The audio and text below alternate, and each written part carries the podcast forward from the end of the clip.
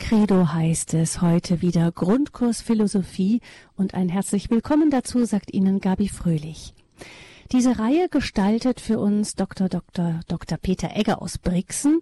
Und in der letzten Sendung hat er uns das Leben des Franzosen Blaise Pascal vorgestellt. Ein Multigenie des 17. Jahrhunderts haben wir da erfahren. Blaise Pascal war Mathematiker. Das Pascalsche Dreieck haben wir alle in der Schule kennengelernt. Er war Philosoph, er war Erfinder. Schon im Jugendalter hat er eine Rechenmaschine erfunden und im Alter dann später in Paris den öffentlichen Nahverkehr, eine Pferdekutsche fürs Volk sozusagen, den Omnibus für alle. Und Blaise Pascal war nach einer Art Blitzbekehrung in einem französischen Kloster ein tiefgläubiger Mensch, ein streitbarer Christ. Wir freuen uns nun also auf die Fortsetzung dieser spannenden Biografie und ich begrüße dazu wieder, zugeschaltet aus Brixen, Dr. Peter Egger.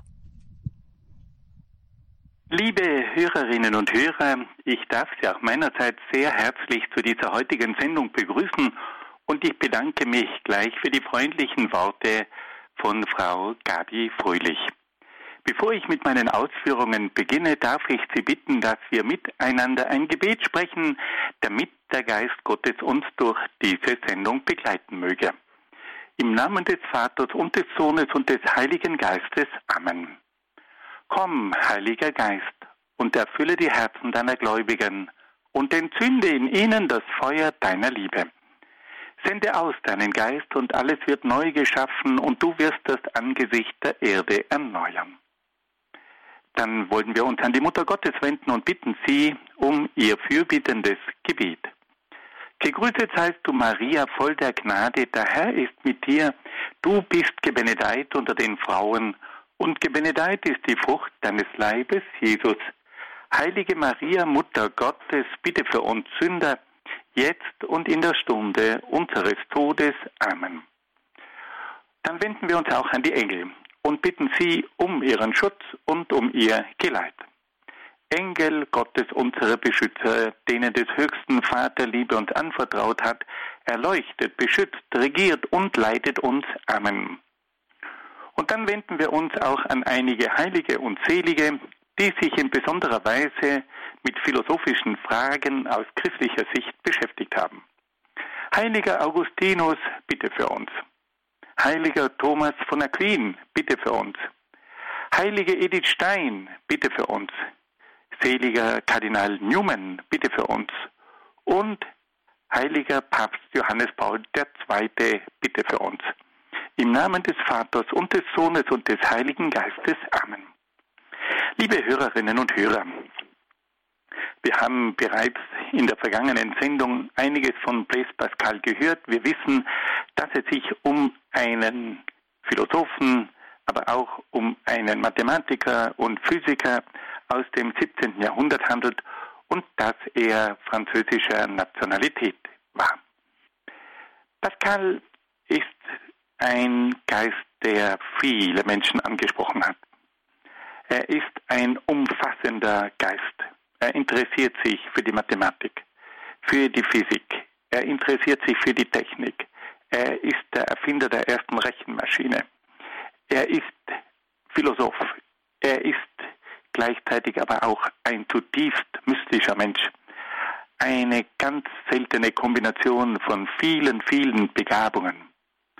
Und dieser Mensch, der hat uns Gott sei Dank seine Pensées, seine Gedanken hinterlassen, die aufgezeichnet wurden. Und es gibt heute noch dieses Büchlein Gedanken von Blaise Pascal. Und in diesem Büchlein lohnt es sich immer wieder zu lesen, weil da so viele interessante Gedanken zu finden sind, die einen wirklich zum Nachdenken führen. Wir haben das letzte Mal gehört, dass Blaise Pascal gesagt hat, dass es zwei Formen der Erkenntnis gibt. Die Erkenntnis der Vernunft und auch die Erkenntnis des Herzens. Er hat damit etwas ganz Wichtiges zum Ausdruck gebracht. Der Mensch erkennt nicht nur mit der Vernunft, sondern er erkennt auch mit dem Herzen. Und Pascal sagt, dass die Vernunft jene Dinge erfassen kann, die man mathematisch erfassen kann, die man, wie er es nennt, mit dem Geist, damit Geometrie erkennen kann. Wir könnten also sagen, diese Dinge, die hauptsächlich über die Naturwissenschaft und über die Mathematik zugänglich sind. Die Erkenntnis des Herzens hingegen hat es mit ganz anderen Bereichen zu tun. Da geht es um die Bereiche der sogenannten Geisteswissenschaft. Da geht es um den Menschen. Da geht es um das Herz. Da geht es um die Seele. Da geht es um die tieferen Fragen des Menschen. Aber auch in der Literatur, in der Psychologie und. Dort braucht man überall auch die Erkenntnis des Herzens. Pascal hat uns dann gezeigt, wie die Erkenntnis des Herzens verschiedenste Bereiche überhaupt erst zugänglich macht. Selbst die Philosophie baut auf der Erkenntnis des Herzens auf der Intuition. Die Prinzipien, wie Pascal das ausdrückt, werden gefühlt und die Lehrsätze werden erschlossen. Das heißt, gewisse Dinge muss ich zunächst einmal fühlen. Was ist denn der Raum? Das muss ich fühlen. Und dann erst kann ich den Raum berechnen. Die Zeit, die muss ich zunächst einmal fühlen und dann erst können wir sie messen und. Und dann sagt Pascal das auch im Hinblick auf den Menschen. Das Herz, die Intuition, unendlich wichtig ist. Und dass man da mit abstrakten Wissenschaften oft nicht zu einem vertieften Ergebnis gelangen kann. Um einen Menschen zu verstehen, braucht es das Herz.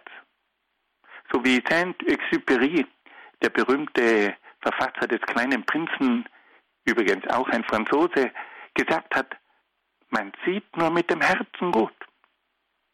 Und in der Religion sagt dann Pascal, dass der Mensch dort unbedingt auch auf das Herz angewiesen ist. Er sagt, es ist das Herz, das Gott fühlt, nicht der Verstand. Nur das Herz hat die Fähigkeit, das eigentliche Wesen Gottes, nämlich seine Liebe, zu begreifen. Die Liebe kann man nicht mit Mathematik begreifen. Die Liebe kann man nur mit dem Herzen erfassen. Das haben wir letztes Mal schon gehört. Und dann haben wir auch noch von verschiedenen Erkenntnissen im Bereich der Mathematik und der Naturwissenschaft gehört.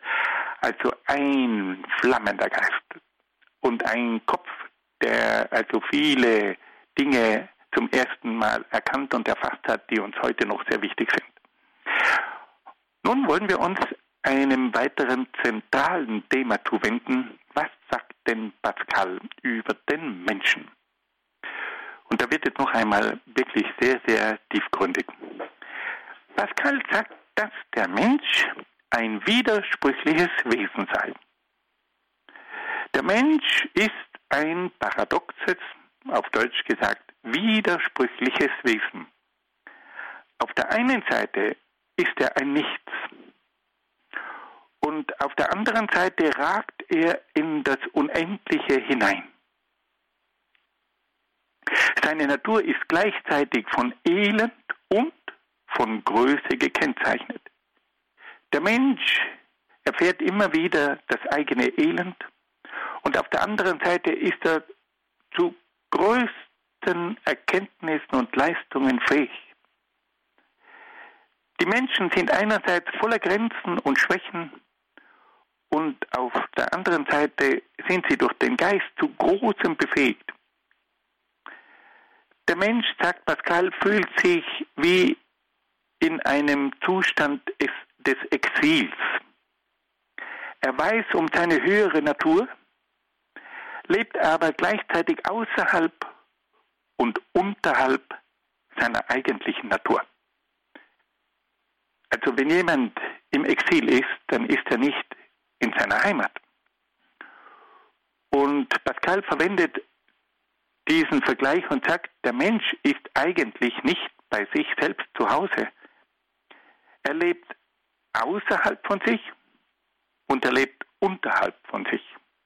Aber er lebt nicht bei sich und er ist nicht eigentlich bei sich selbst zu Hause. Das sind Aussagen, die nachdenklich stimmen. Also Pascal sagt, der Mensch ist ein widersprüchliches Wesen. Auf der einen Seite ist er ein Nichts und auf der anderen Seite ragt er in das Unendliche hinein.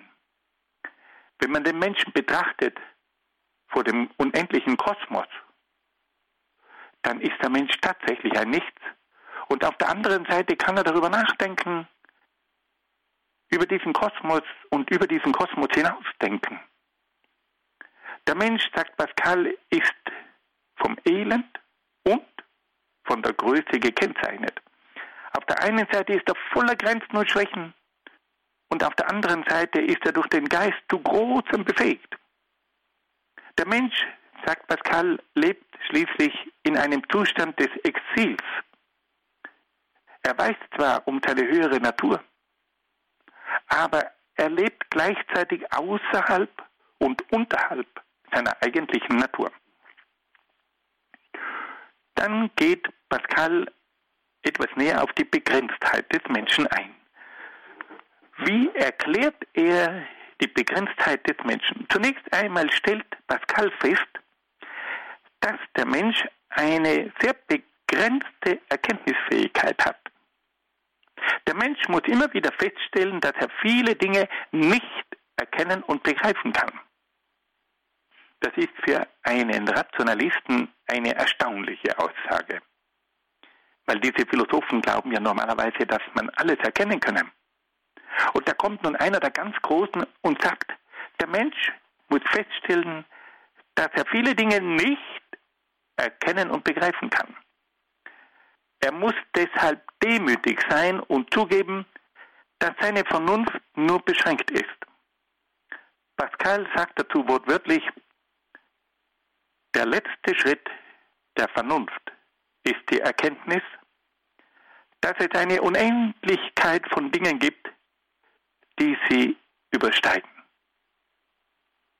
Der letzte Schritt der Vernunft ist die Erkenntnis, dass es eine Unendlichkeit von Dingen gibt, die die Vernunft übersteigen.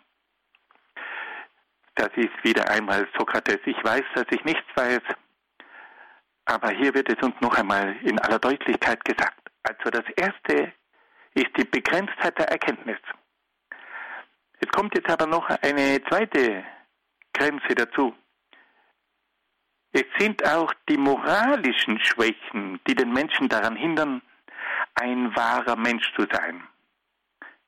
Seine Gier, seine Eitelkeit, seine Ruhmessucht, seine Sinnlichkeit, das alles schwächt den Menschen und macht ihn zu einem begrenzten Wesen. Also der zweite Punkt sind die moralischen Schwächen, die den Menschen daran hindern, ein wahrer Mensch zu sein. Gier, Eitelkeit, Ruhmessucht, Sinnlichkeit, das alles sind Dinge, die den Menschen schwächen. Und dann kommt noch ein drittes. Der Mensch hat schließlich auch den Hang, alles Unangenehme zu verdrängen. Und durch dieses Verdrängen von allem Unangenehmen kann der Mensch nicht zu seinem eigentlichen Menschsein gelangen. Also wir alle kennen die berühmte Theorie von Sigmund Freud von der Verdrängung, dass das abgedrängt wird ins Unterbewusste, und das rutscht dann noch hinunter ins Unbewusste, also die berühmte Verdrängung. Aber Sigmund Freud war nicht der Erste, der das erkannt hat. Pascal beschreibt dieses Phänomen ganz klar und sagt, das Einzige, was uns in unserem Elend tröstet, ist die Zerstreuung. Aber gerade das ist unser größtes Unglück, denn das hält uns hauptsächlich davon ab, an uns zu denken und richtet uns zugrunde, ohne dass wir es merken.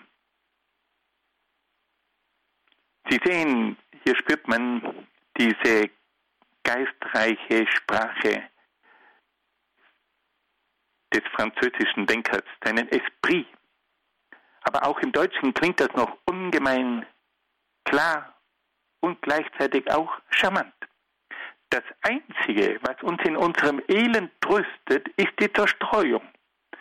Aber gerade das ist unser größtes Unglück, denn das hält uns hauptsächlich davon ab, an uns zu denken und richtet uns zugrunde, ohne dass wir es merken. Wir haben also im Hinblick auf die Begrenztheit des Menschen drei Ursachen festzustellen. Einmal die Begrenztheit der Erkenntnis, zweitens die moralischen Schwächen und drittens die Verdrängung von allem Unangenehmen. Jetzt geht dann Pascal einen Schritt weiter und sagt, was macht denn aber nun die Größe des Menschen aus? Wir haben jetzt genügend über die Schwächen reflektiert, aber was macht denn eigentlich die Größe des Menschen aus?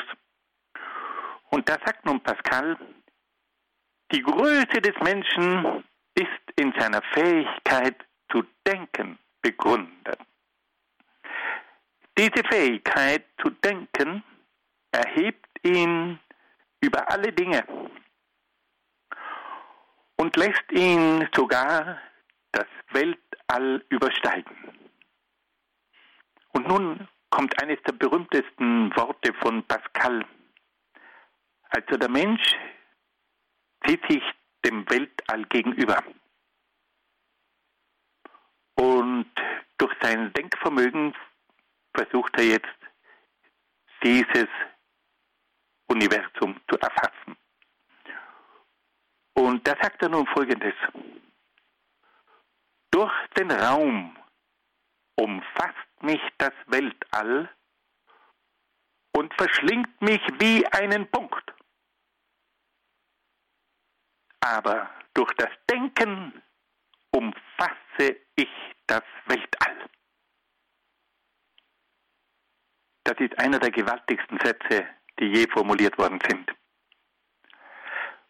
Durch den Raum umfasst mich das Weltall und verschlingt mich wie einen Punkt, wie einen winzigen Punkt. Aber durch das Denken bin ich imstande, das unendliche Weltall zu umfassen.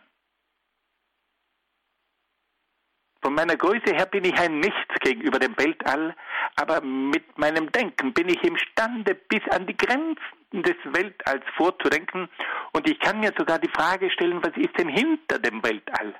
Dank meinem Denken. Durch den Raum umfasst mich das Weltall und verschlingt mich wie einen Punkt. Durch das Denken umfasse ich das Weltall. Das Denken allein begründet aber noch nicht die Größe des Menschen. Es kommt auch darauf an, richtig zu denken.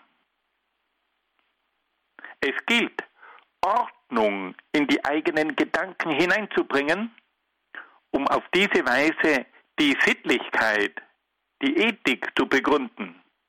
Als er sagt, das Denkvermögen ist noch nicht alles. Es kommt darauf an, richtig zu denken, Ordnung in die Gedanken hineinzubringen. Und auf diese Art und Weise wird durch geordnete Gedanken die Sittlichkeit begründet. Und in diesem Sinn fordert Pascal, bemühen wir uns also richtig zu denken. Das ist die Grundlage der Sittlichkeit. Man möchte immer meinen, dass das sittliche Verhalten eine Sache des Herzens und auch des Willens ist. Aber Pascal sagt hier, dass dem moralischen Verhalten des Menschen zunächst einmal ein geordnetes Denken vorausgehen muss. Und wir müssen sagen, da hat er recht. Weil wenn wir heute schauen, wie das richtige moralische Verhalten durch ideologische Attacken zerstört wird, und zwar so zerstört wird, dass wir oft nicht mehr denkerisch wissen, was eigentlich gut und böse ist, dann kapieren wir, wie recht Pascal hat.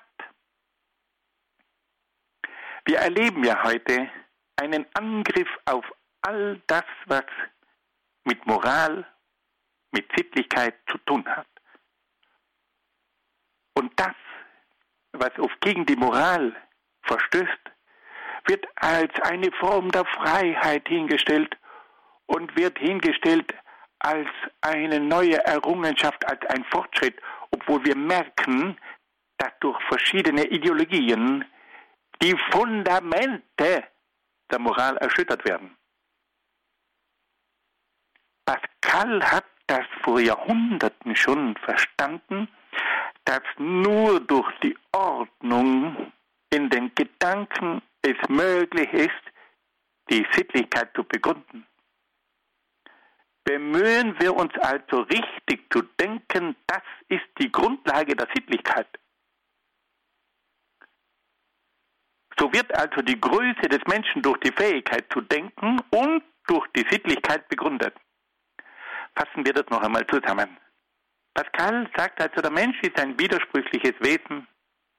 Er ist ein Nichts und er ragt in das Unendliche hinein. Er erlebt das Elend und die Größe. Und er ist immer wieder im Exil. Er lebt außerhalb von seinem Menschsein und unterhalb von seinem Menschsein.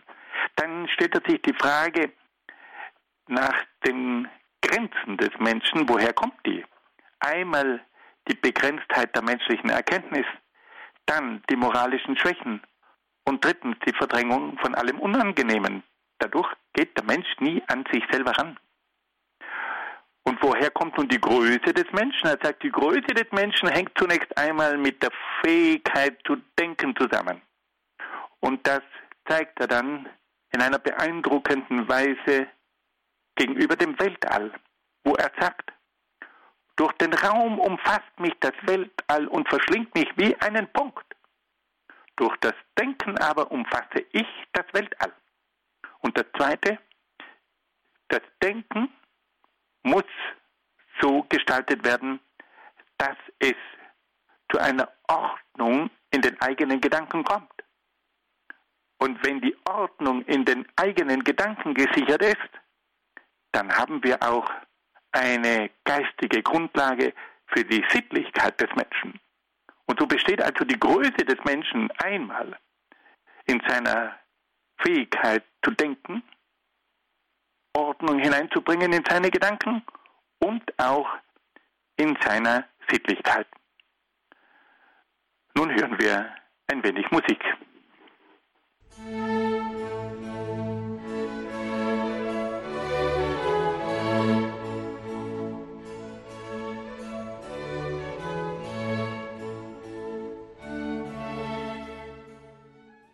Liebe Hörerinnen und Hörer, wir wollen uns nun einem ganz zentralen Thema bei Pascal zuwenden, nämlich der Religion.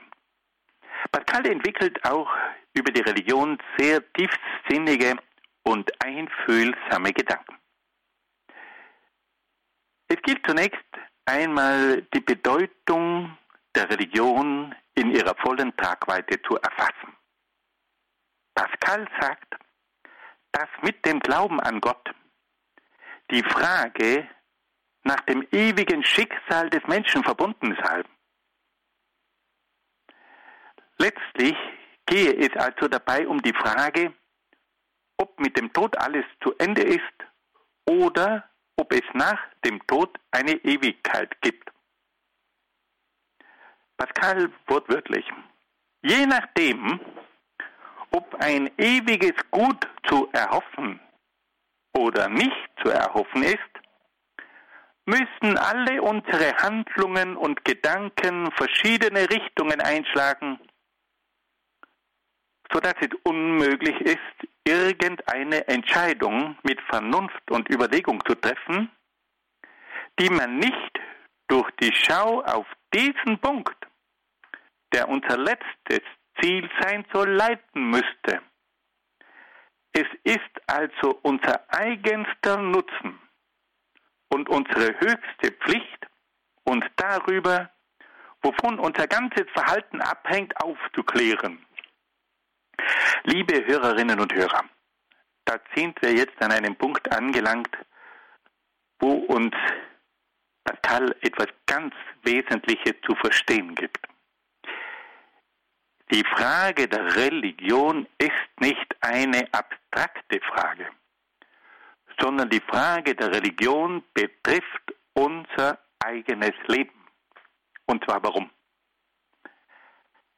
Es ist einfach ein Unterschied, ob ich sage, dass es einen Gott gibt, dass es ein Leben nach dem Tod gibt, oder ob ich sage, es gibt keinen Gott und nach dem Tod ist es aus.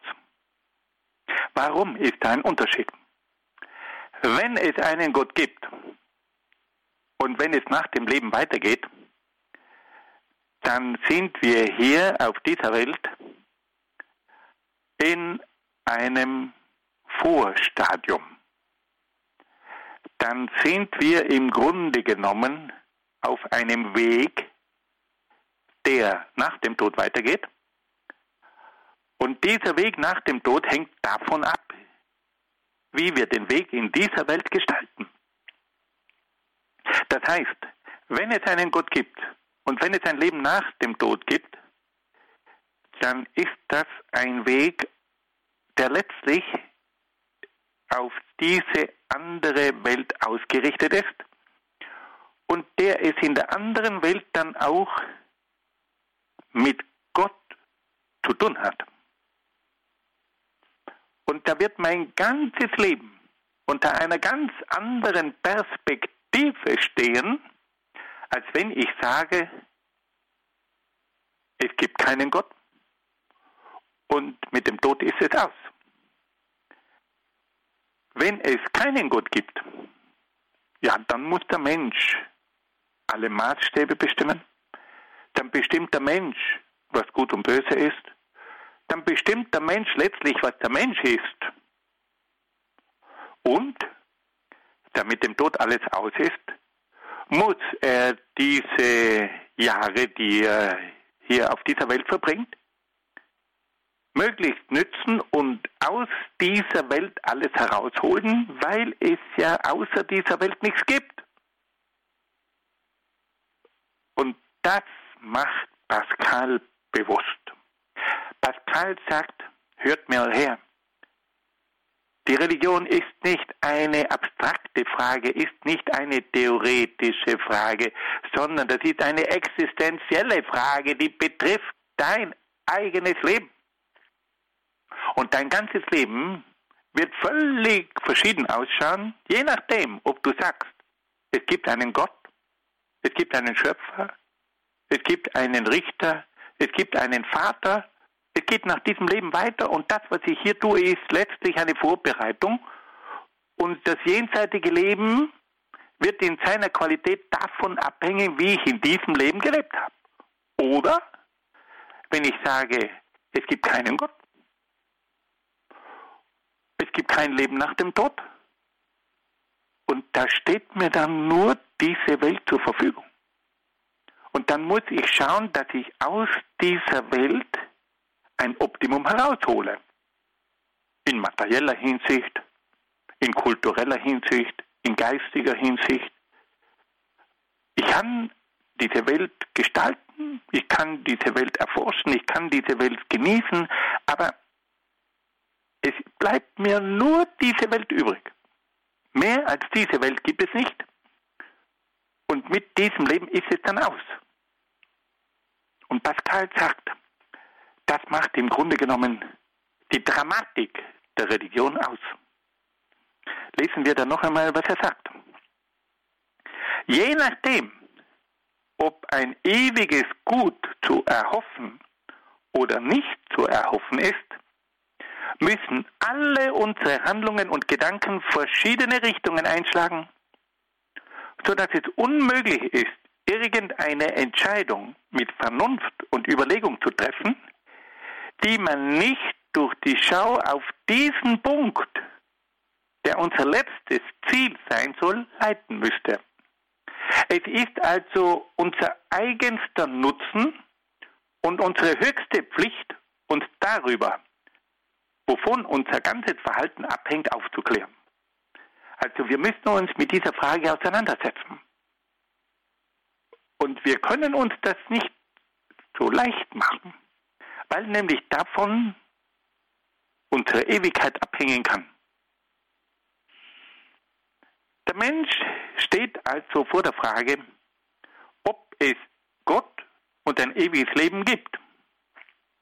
Und dann sagt Pascal, die Vernunft kann ihm bei der Beantwortung dieser Frage nicht weiterhelfen, da sie nicht befähigt ist, Gott und das ewige Leben zu erkennen. Hier meint er natürlich die naturwissenschaftliche Vernunft. Die naturwissenschaftliche Vernunft kann uns tatsächlich nicht weiterhelfen, weil die Naturwissenschaft nur so weit reicht, wie die Natur reicht. Über die Natur kommt die Vernunft im naturwissenschaftlichen Sinn nicht hinaus. Die klassische Philosophie hat gesagt, die Vernunft kann mit Hilfe der Logik, des Kausalitätsgesetzes und so weiter sehr wohl auch über Gott einiges sagen, aber diese Art von Vernunft, wie sie nun von diesen Philosophen geprägt wird, die auf der Mathematik und auf der Naturwissenschaft aufbaut, die stößt hier an Grenzen, und die Naturwissenschaft und die Mathematik kann weder Gott beweisen noch seine Nicht-Existenz beweisen. Sie kommt hier also an Grenzen, die durch die Methode der Naturwissenschaft und der Mathematik gesetzt sind. Was kann jetzt dieser Mensch tun, wenn ihm die Vernunft nicht weiterhilft? Und da kommt nun Pascal zu einer sehr originellen Überlegung. Er sagt, dem Menschen bleibt nichts anderes übrig, als eine Wette einzugehen, ob es Gott und eine ewige Seligkeit gibt oder nicht. Also er sagt, wir können gewissermaßen wetten, gibt es Gott oder gibt es Gott nicht? Gibt es ein Leben nach dem Tod oder gibt es keines?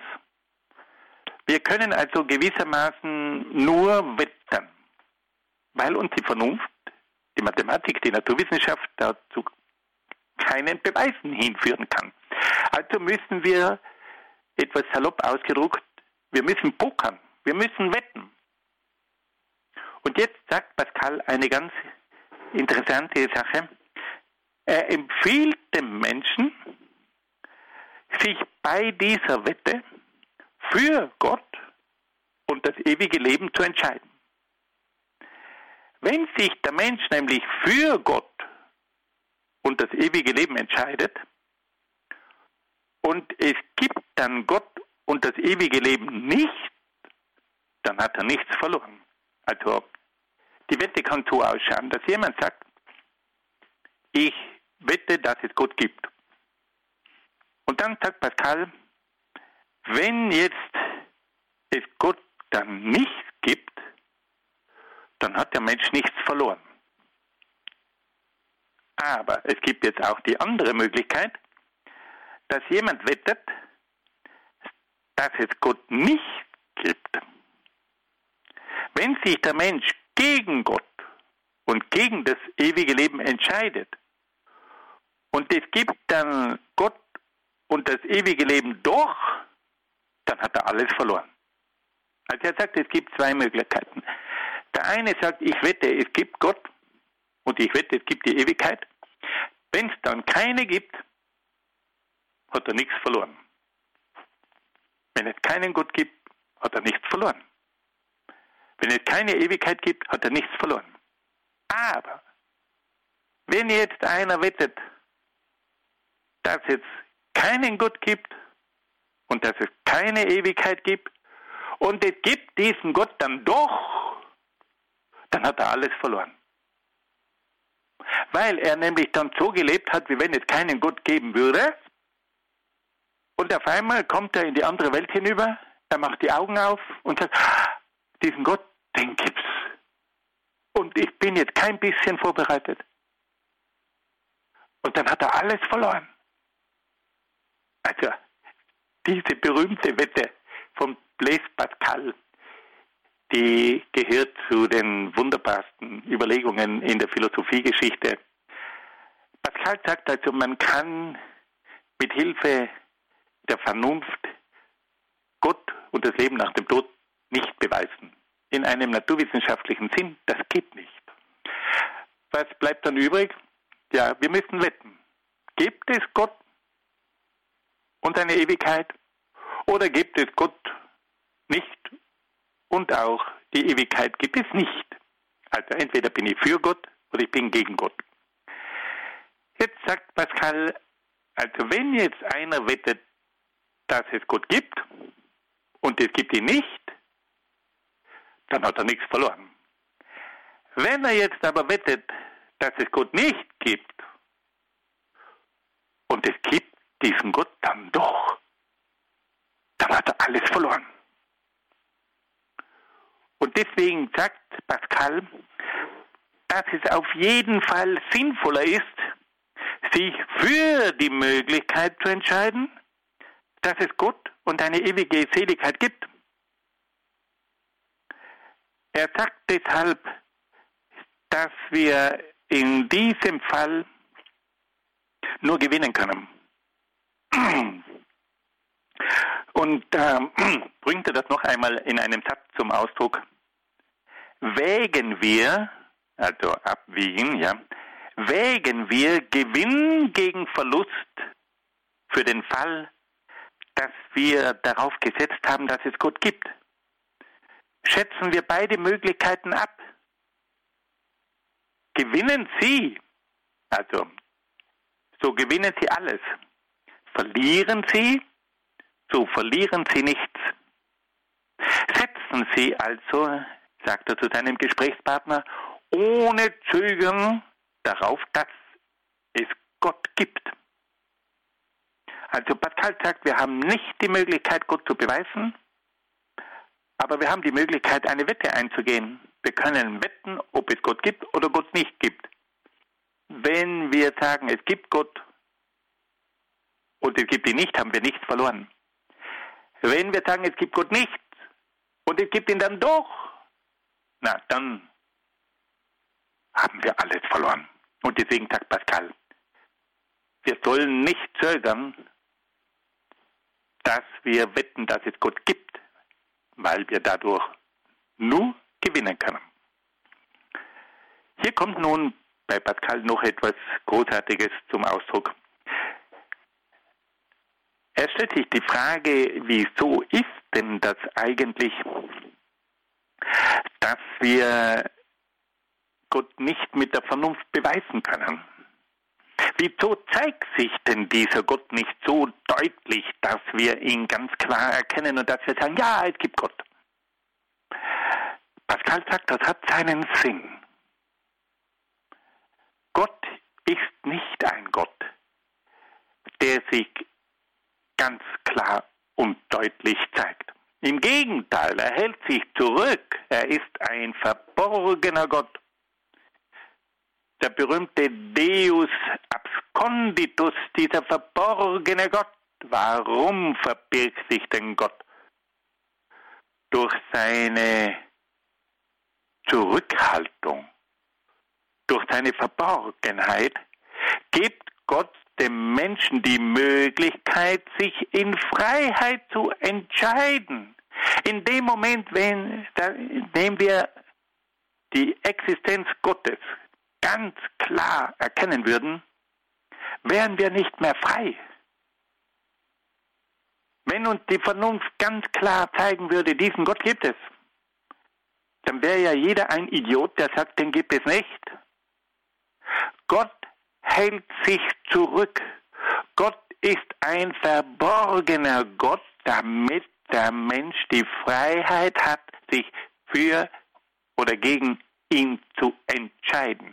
In dem Moment, wo wir Gott ganz klar erkennen würden, hätten wir diese Freiheit nicht mehr. Im Gegenteil. Wir werden dann durch unsere Erkenntnis gezwungen, zu sagen, ja, Gott gibt es.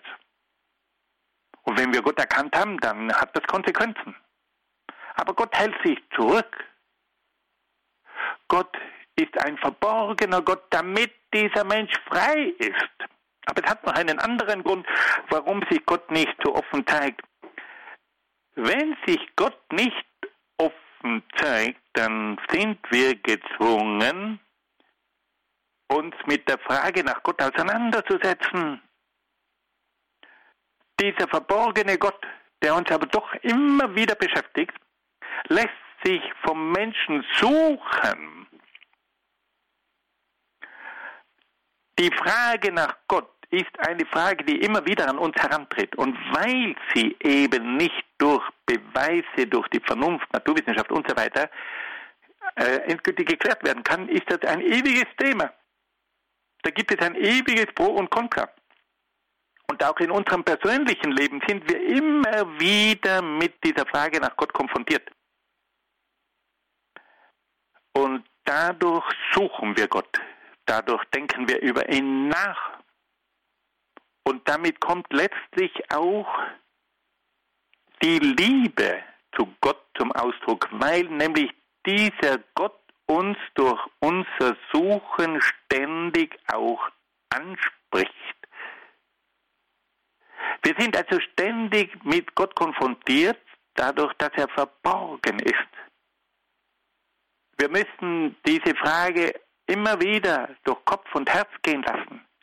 Gibt es diesen Gott? Wer ist denn dieser Gott? Wozu brauchen wir diesen Gott?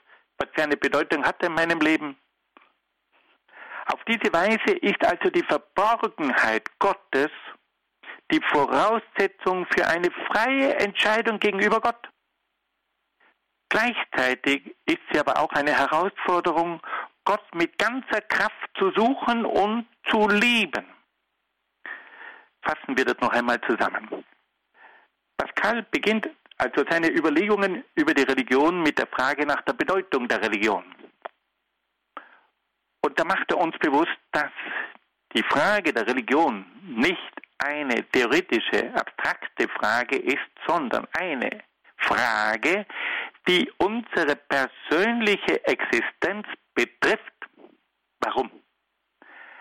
Weil nämlich unser Leben ganz anders ausschaut, wenn es einen Gott gibt und wenn es ein Leben nach dem Tod gibt, als wenn wir sagen, die Welt ist alles. Wenn es einen Gott gibt und ein Leben nach dem Tod, dann ist unser Leben hier von der Perspektive her bereits auf dieses jenseitige Leben ausgerichtet. Und der Mensch wird sich dann die Frage stellen müssen, was ist denn in dieser anderen Welt wichtig? Auf was kommt es denn da an? Welche Maßstäbe gelten denn in dieser Welt? Ist das eine geistige Welt, dann wird es wahrscheinlich Zeit sein, dass wir uns endlich mal als geistige Wesen entwickeln. Wenn es dort um das Gute geht, dann ist wahrscheinlich es an der Zeit, dass wir uns um das Gute bemühen. Wenn wir eine ganze Ewigkeit mit anderen Wesen beisammen sind, dann kommt es wahrscheinlich darauf an, dass wir mal endlich begreifen, dass wir lieben lernen müssen, weil man kann nicht eine Ewigkeit beisammen sitzen und sich nicht lieben. Also wenn es ein Leben nach dem Tod gibt, muss der Mensch sich als geistiges Wesen entwickeln, als ethisches Wesen und als liebendes Wesen. Das schaut ganz anders aus, als wenn sich der Mensch jetzt nur dieser Welt zuwendet. Der Mensch, der sagt, es gibt keinen Gott dieser Welt und es gibt kein Leben nach dem, der muss schauen, wie er sein Leben dann aus dieser Welt heraus gestaltet. Es gibt ja eine ganze Menge von großartigen Dingen, die wir entdecken können, die wir aufbauen können. Es gibt jede Menge von Humanität, es gibt auch jede Menge von Kultur und. Aber der Horizont ist ein ganz anderer. Und es ist immer das Bewusstsein, Endstation, Grab. Und da ist natürlich dann auch die Frage, was hat das letztlich für einen Sinn? Und hier berührt also Pascal auch die Sinnfrage letztlich. Und dann schlägt uns Pascal vor, wir sollten eine Wette eingehen, ob es Gott gibt oder nicht gibt. Und da sagt er, wir sollten wetten, dass es Gott gibt. Weil wenn es ihn nicht gibt, haben wir nichts verloren. Aber wenn wir wetten, dass es keinen Gott gibt und es gibt ihn dann doch, dann haben wir alles verloren. Und da stellt sich dann Pascal nochmal ganz kurz die Frage, warum ist denn eigentlich Gott so ein verborgener Gott? den man nicht einfach mit der Vernunft ganz offensichtlich erkennen kann, ja, sagt Pascal, das hat seinen Sinn. Weil nur dadurch, dass Gott sich als verborgener Gott präsentiert, ist dem Menschen die Freiheit gegeben. Wenn wir Gott ganz klar erkennen würden, ohne Zweifel, wenn wir ihn beweisen könnten, im naturwissenschaftlichen Sinn, dann hätten wir die Freiheit nicht, dann könnten wir uns nicht für oder gegen Gott entscheiden. Gott will dem Menschen die Freiheit lassen, weil er auch Freiwillige haben möchte, die sich für ihn entscheiden. Und diese Verborgenheit führt auch dazu, dass der Mensch Gott suchen muss, dass er sich mit der Frage auseinandersetzen muss. Und das hat sehr viel für sich. So, nun hören wir noch ein wenig Musik.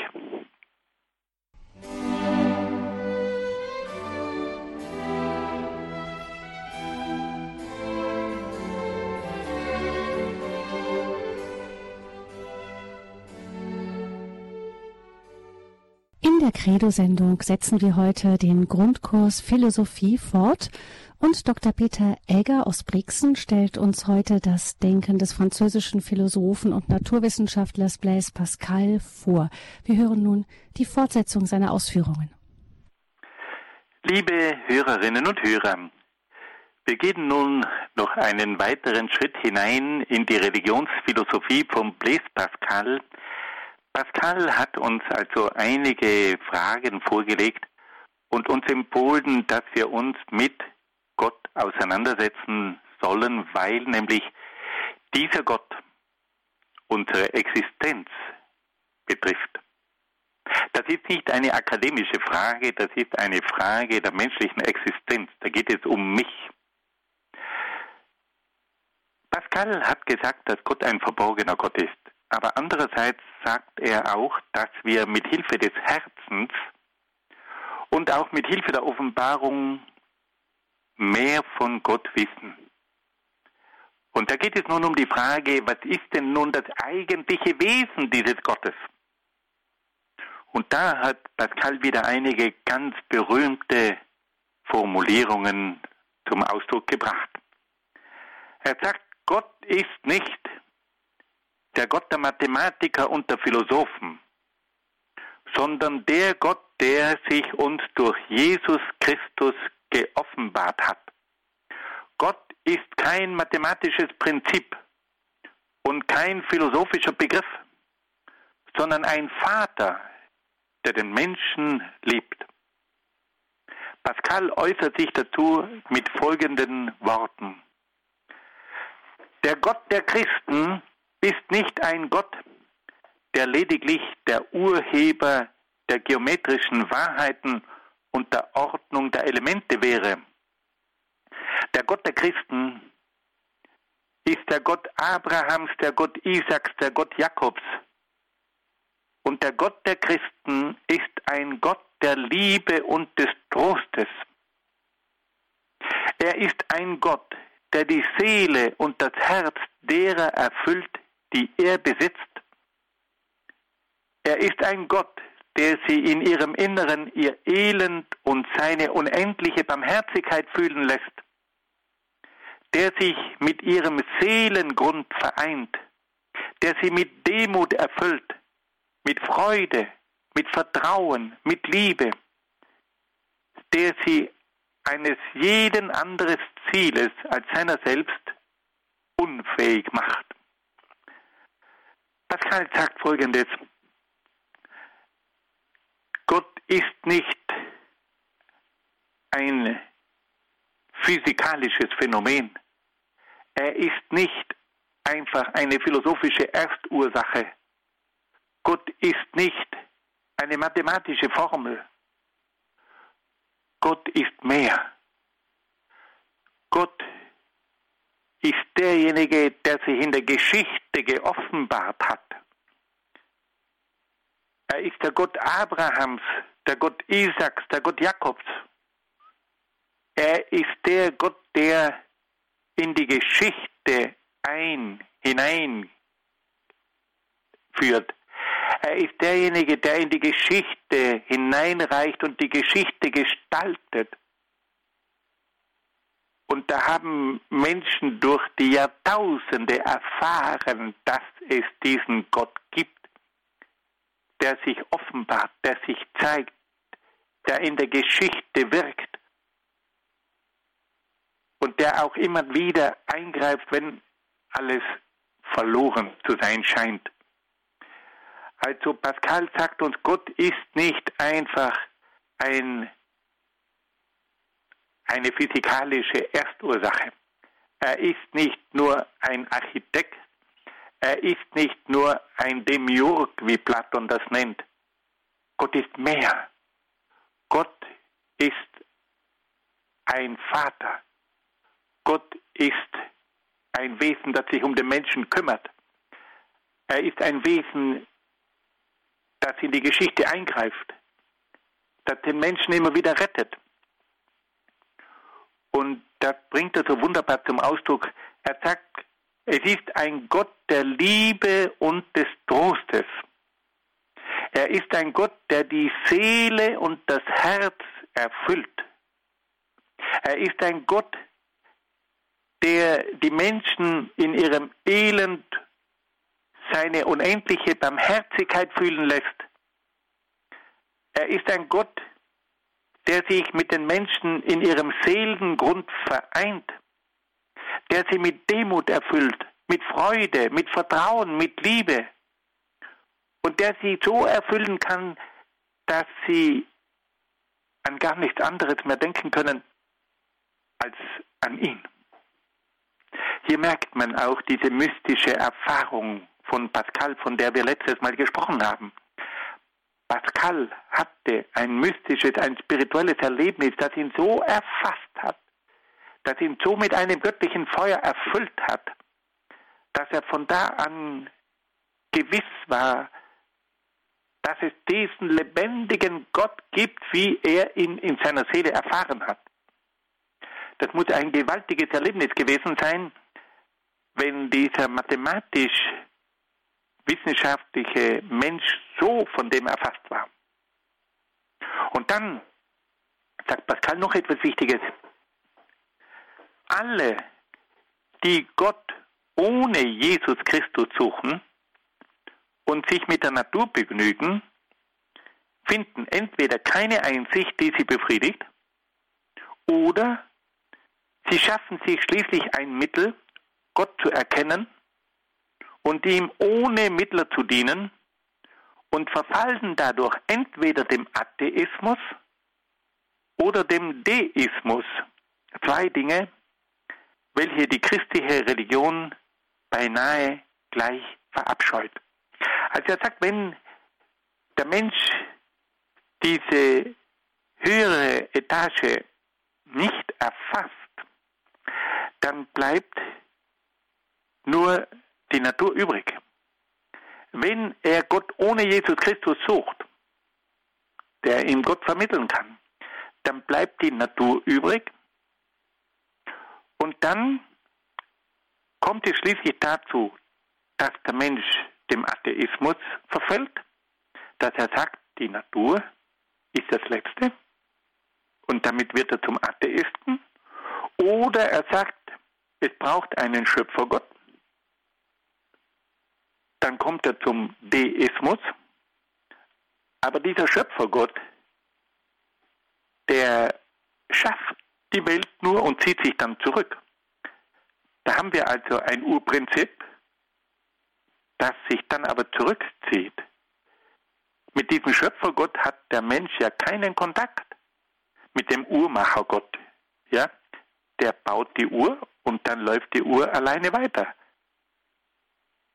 Das ist der Schöpfergott, der aber dann sich zurückzieht und nicht mehr hineinwirkt in die Seele und in das Herz des Menschen, der sich nicht offenbart, der nicht eingreift in die Geschichte.